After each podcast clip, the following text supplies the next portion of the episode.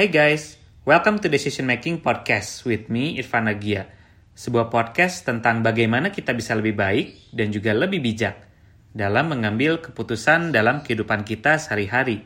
Dibahas dari berbagai perspektif, terutama keilmuan psikologi dan behavior science. Karena hidup adalah akumulasi dari pilihan-pilihan yang kita ambil. Summary dari setiap episode di podcast ini akan selalu gue share di fitur Insta Stories. Jadi bisa cek aja nanti di Instagram at irfan underscore agia. Nah di episode ke-85 ini kita bakal bahas topik tentang dreaming atau mimpi ya. Nah ini juga adalah topik yang sebetulnya beberapa orang juga banyak request juga ya. Dan mimpi ini atau dreaming itu adalah sesuatu apa experience yang eh, aku yakin semua teman-teman yang dengar pernah ngalamin ya dan memang ini considered as a universal human experience gitu ya. Karena uh, baik disadari atau tidak gitu ya kita tuh mengalami fase ini ketika kita tidur ya. Uh, we all dream almost every night gitu. Jadi bedanya adalah ada yang mungkin kita ingat, ada juga yang nggak kita ingat gitu ya. Dan itu tuh sesuatu yang cukup bisa dibilang uh, personal dan abstrak juga ya. Jadi uh, hampir uh, setiap mimpi itu pasti unik, pasti betul-betul tergantung dari setiap orang. Jarang sekali ada orang yang atau dua orang yang punya mimpi yang sama gitu misalnya. Even if we not even even if we might not recall it gitu. Jadi topik tentang mimpi ini tuh sebetulnya udah jadi apa ya bahan diskusi, bahan analisa yang memang banyak dibahas dari berbagai sisi, dari sisi misalnya filosofi, dari sisi misalnya agama juga bahkan, kemudian dari sisi sains juga. Jadi banyak banget perspektif tentang uh, aktivitas gitu atau fenomena mimpi ini sendiri gitu. Jadi pertanyaan-pertanyaan yang biasa muncul adalah emang artinya mimpi itu apa sih? Gitu ya? atau mungkin pertanyaan sebelumnya memang mimpi itu ada artinya atau memang cuma random atau just biological thing? Gitu ya. Terus apakah bahkan mimpi itu bisa apa bisa meramal? Gitu ya meramal. Nanti masa depannya gimana? Apakah mimpi itu suatu tanda-tanda juga? Atau bahkan kalau teman-teman yang udah nonton Doctor Strange gitu ya jadi ada teori lain juga itu kita di universe yang lain lah gitu ya. Dan banyak sekali perspektif dan juga teori tentang uh, mimpi ini sendiri gitu. Dan uh, mungkin di episode kali ini kita bakal coba bahas dari sisi uh, lebih banyaknya dari sisi sains ya teman-teman. Karena uh, sekarang kan uh, peradaban juga udah lebih maju ya. Kalau dulu memang uh, mazhab-mazhab yang diambil bisa jadi lewat apa agama gitu ya. Terus juga misalnya uh, apa dari sisi art juga atau kultur budaya tapi sekarang juga dengan kemajuan teknologi ini memang e, beberapa saintis pun bahkan udah bisa menganalisa mungkin secara lebih saintifik ya teman-teman untuk fenomena mimpi ini sendiri. Nanti kita akan bahas e, apa aja sih perspektif-perspektif yang ada tentang fenomena mimpi ini sendiri. Nah mungkin uh, kita start dengan definisi dulu ya biar kita punya perspektif yang sama. Apa sih sebetulnya mimpi itu sendiri? Jadi mimpi itu uh, suatu aktivitas yang terjadi ya saat kita tidur dan memang itu include ada dalam bentuk gambar atau juga thoughts ya atau maybe emotion juga muncul yang kita experience saat uh, tidur gitu ya. Nah, dreams atau mimpi ini sendiri itu bisa ada range-nya ya dari yang benar-benar intens gitu ya. Mungkin teman-teman pernah mimpi yang benar-benar sampai keinget vivid banget dan bahkan bangun-bangun itu masih kerasa gitu ya, ada ada emotionnya gitu. Sampai yang range-nya benar-benar abstrak gitu ya very vague gitu. Confusing bahkan itu maksudnya apa artinya apa benar-benar random lah gitu ya. Or sometimes boring juga gitu ya. Kita juga nggak nggak ada yang kita recall sama sekali gitu. Dan some dreams are joyful gitu ya. Kadang mimpi kita menyenangkan dan ada juga memang yang jadi itu menakutkan atau menyedihkan lah mimpinya tuh. Nah sometimes juga uh, mimpi itu punya clear naratif ya. Jadi jelas gitu ada alur ceritanya kita ingat kita lagi ngapain sama siapa di mana apa yang kita lakuin dan bahkan uh, ada juga yang uh, make no sense at all gitu jadi benar-benar uh, very vague very uh, tapi ada range-nya ya benar sometimes ada naratifnya kadang enggak gitu ya nah mungkin pertanyaan berikutnya yang muncul adalah untuk yang aneh, bizarre atau strange gitu ya. Kenapa sih mimpi-mimpi itu juga sometimes uh, very strange gitu. Nah, ini ada uh, beberapa riset tuh menunjukkan bahwa nah inilah kenapa uh, menarik ya kalau kita coba kupas dari sisi uh, scientific. Jadi di otak kita sekarang udah bisa di scan ya di zaman sekarang kita pakai apa fMRI gitu ya. Nah, saat kita mimpi konten-konten ada di mimpi kita bisa very bizarre, very strange karena uh, bagian dalam otak kita gitu ya namanya prefrontal cortex itu tuh tidak aktif gitu ya tidak. Kalau di di scan itu tuh nggak nggak apa nggak nggak ada aktivitasnya ketika kita tuh dreaming. Nah apa sih fungsi dari prefrontal cortex ini sendiri? Nah uh, prefrontal cortex ini sendiri tuh diasosiasikannya sama higher level reasoning gitu. Jadi benar-benar yang sifatnya itu logis gitu ya dan memang uh, making sense of thing lah istilahnya. Nah ketika that part of brain itu tengah aktif saat mimpi, nah jadinya uh, beberapa aktivitas gitu ya, atau apa mimpi yang muncul itu sometimes not possible tapi tetap kita kegambar gitu. Jadi contoh kita bisa terbang gitu ya, terus kita bisa walking misalnya apa di di atas air lah gitu ya bener-bener random. Karena memang uh, prefrontal cortexnya tidak aktif saat mimpi. Karena kalau itu aktif uh, otak kita mungkin akan resist gitu. Ini nggak make sense nih dan tidak akan mungkin terbayang oleh oleh kita seperti itu. Jadi uh, dan juga ketika kita dreaming gitu ya brain visual sama emotional area itu jadi lebih aktif gitu ya. That's why lebih lebih visual ya kalau mimpi lebih emosional juga. Sedangkan area-area verbal itu tuh less aktif. Jadinya logical linear reasoning itu tuh jadi makin menurun lah istilahnya. Jadi makanya that's why uh, most of the time itu strange yang nggak nggak make sense gitu kan atau tidak tidak masuk akal gitu ya. Nah pertanyaan lagi adalah kenapa sih kita itu ada mimpi yang kita ingat banget gitu ya di beberapa malam tapi ada yang benar-benar kita lupa atau nggak ingat gitu. Nah ini juga dari sisi saintifik lagi saat kita tidur itu tuh ada dua cycle teman-teman yang pertama ada istilah non-REM sleep. Nah, REM itu apa sih? REM itu adalah singkatan dari Rapid Eye Movement. Gitu, Rapid Eye Movement ini adalah suatu aktivitas di mana saat kita tidur, si bola mata kita itu bergerak uh, cukup rapid ya di beberapa arah ke beberapa arah gitu ya. Tapi nggak ngasih visual information ke uh, our brain gitu ya. Jadi uh, jadi ada dua cycle teman-teman. Jadi ada yang non REM sleep, ada yang REM sleep. Nah, kalau kita misalnya bangun, terbangun saat fasenya REM gitu atau rapid eye movement, itu kita more likely untuk remember uh, apa konten-konten dalam mimpi kita gitu ya dan uh, kita pun juga cenderung akan lebih mengingat mimpi-mimpi yang punya intense uh, emosional dan apalagi negative emotion gitu ya. Nah, that's why ini banyak yang bilang tentang aduh gue mimpinya buruk banget gitu ya.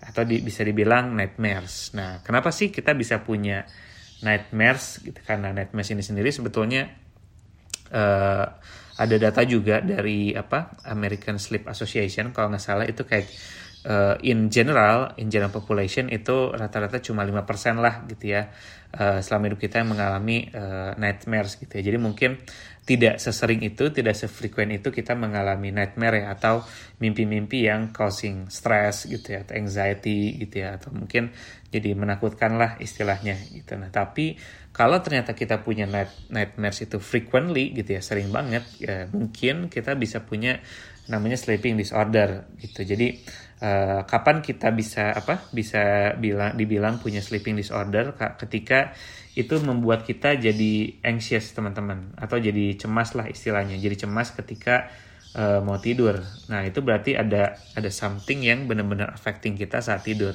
atau bahkan jadi mengganggu disrupting our sleep sleep pattern gitu. Nah itu kita perlu untuk konsultasi dengan uh, apa uh, dokter gitu ya kalau kita udah punya sleeping disorder gitu. Nah pertanyaan pertanyaan berikutnya ada yang menarik lagi nih teman-teman. Pernah nggak sih teman-teman saat misalnya apa baru bangun gitu ya tapi tiba-tiba eh, nggak -tiba, uh, bisa gerak gitu ya atau mungkin uh, istilah apa ya istilah lainnya kalau di Indonesia itu kayak ketimpa gitu ya. Jadi kayak kita bangun tapi badan kita nggak bisa gerak tapi kita masih bisa ngelihat si things gitu ya.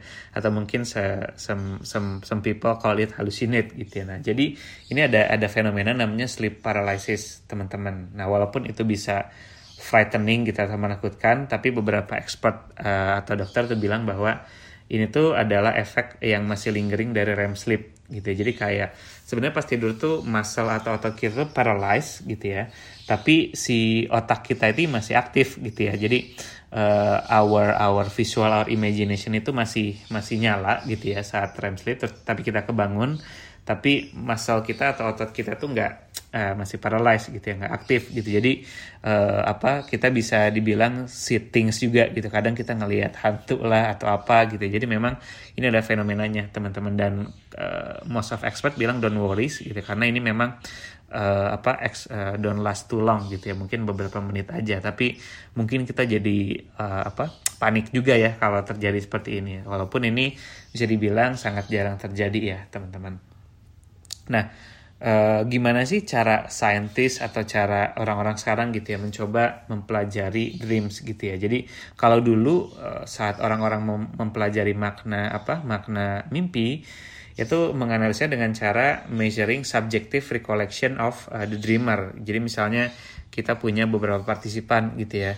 Terus kita minta mereka untuk recall gitu kira-kira kemarin mimpi apa, seminggu ini mimpi apa, tapi memang itu very subjektif ya teman-teman dan kadang mungkin bisa lupa juga atau mungkin kecampur-campur dengan ya, imajinasi yang lain. Jadinya mungkin jadi less accurate. Nah, however, sekarang uh, beberapa observasi itu udah bisa dilakukan di laboratorium ya teman-teman kayak yang tadi sempat dibahas gitu kita bisa scan uh, otaknya orang-orang gitu ya saat mereka tidur pakai magnetic resonance imaging atau MRI gitu jadi bisa dilihat brain activitiesnya yang terjadi saat uh, apa mereka tidur gitu ya. Nah sekarang kita coba bahas ada beberapa teori ya teman-teman tentang uh, apa sih uh, fungsi dari mimpi ini sendiri gitu. Jadi uh, gue ngumpulin ada beberapa ada empat lah ya ada empat Eh, perspektif lah tentang uh, mimpi ini sendiri. Nah, yang pertama uh, ini ada perspektif atau teori dari psikologi klinis sih sebenarnya Sigmund Freud gitu. Jadi teori yang pertama dreams itu tuh bisa reflecting unconscious teman-teman atau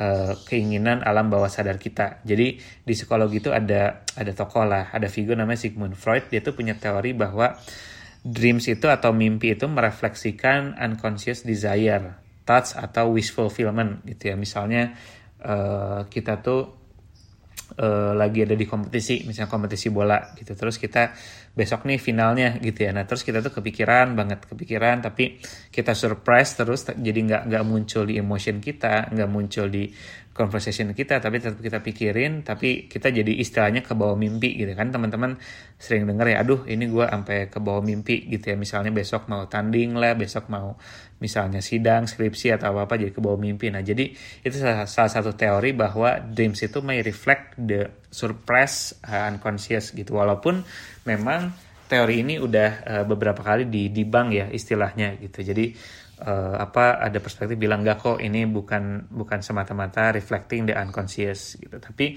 ada juga istilahnya tuh dream tuh punya rebound effect gitu. Nah rebound effect ini artinya suppression sesuatu yang kita pikirkan terus tapi kita surprise kita tahan-tahan-tahan mungkin bisa munculnya dalam bentuk uh, mimpi gitu. Jadi memang si Sigmund Freud ini juga punya buku sendiri namanya The Interpretation of Dreams.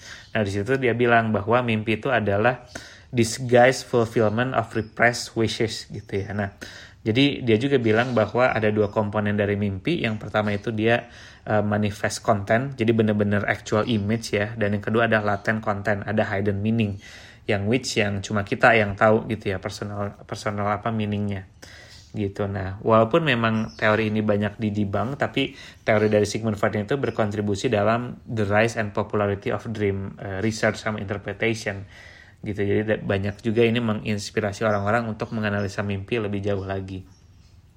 Nah kemudian perspektif yang kedua adalah dreams itu juga membantu uh, memori kita. Ada teori namanya information processing theory gitu jadi kayak tidur itu adalah suatu mekanisme yang dilakukan oleh badan kita untuk konsolidasi gitu dan memproses semua informasi ya dan memoris atau ingatan yang kita punya atau miliki throughout the day gitu ya jadi memang ini bisa dibilang experience processing lah gitu. Nah ini jadi bisa dibilang nama teorinya information processing theory gitu. Nah jadi memang uh, ini adalah suatu apa ya suatu uh, mekanisme yang benar-benar uh, biasa dilakukan gitu ya oleh oleh tubuh kita untuk mengkonsolidasi uh, ingatan. Biar kita tuh ingat teman-teman biar kita tuh ingat uh, apa yang terjadi hari ini gitu ya. Terus kemarin biar kita ingat itu dikonsolidatnya lewat uh, mimpi. Jadi kayak learning, storing, and remembering information when awake. Gitu. Jadi benar-benar itu mekanisme otak kita untuk uh, aiding our memory biar kita tuh ingatannya tuh bagus lah istilahnya gitu ya.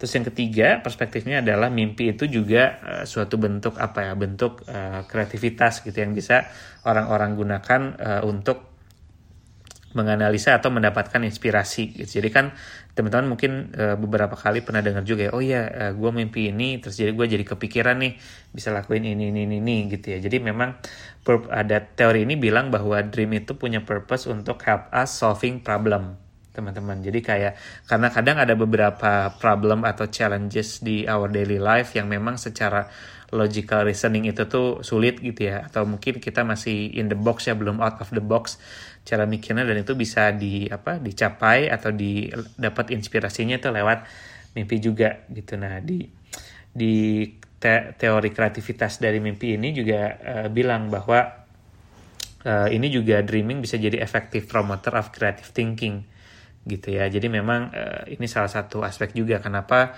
mungkin jadi orang banyak banyak bilang juga ya gue dapat uh, ilham nih gitu dari mimpi ada kreativitas ada ide baru gitu ya. Jadi ada teori yang menyatakan bahwa mimpi itu juga untuk uh, uh, thinking yang especially problem solving gitu ya. Nah yang terakhir ini adalah perspektif tentang mimpi itu adalah by nature uh, suatu persiap suatu apa uh, mekanisme untuk prepare kita sama protect gitu. Jadi ada uh, insting primitif dan adaptif sebetulnya dalam diri manusia uh, untuk teori of dreaming ini. Jadi dia bilang bahwa kadang uh, ketika kita dreaming, kita tuh mempersiapkan fight or flight insting kita gitu dan itu juga membantu kita uh, building our mental capability untuk handling threatening scenario. Contohnya misalnya uh, apa?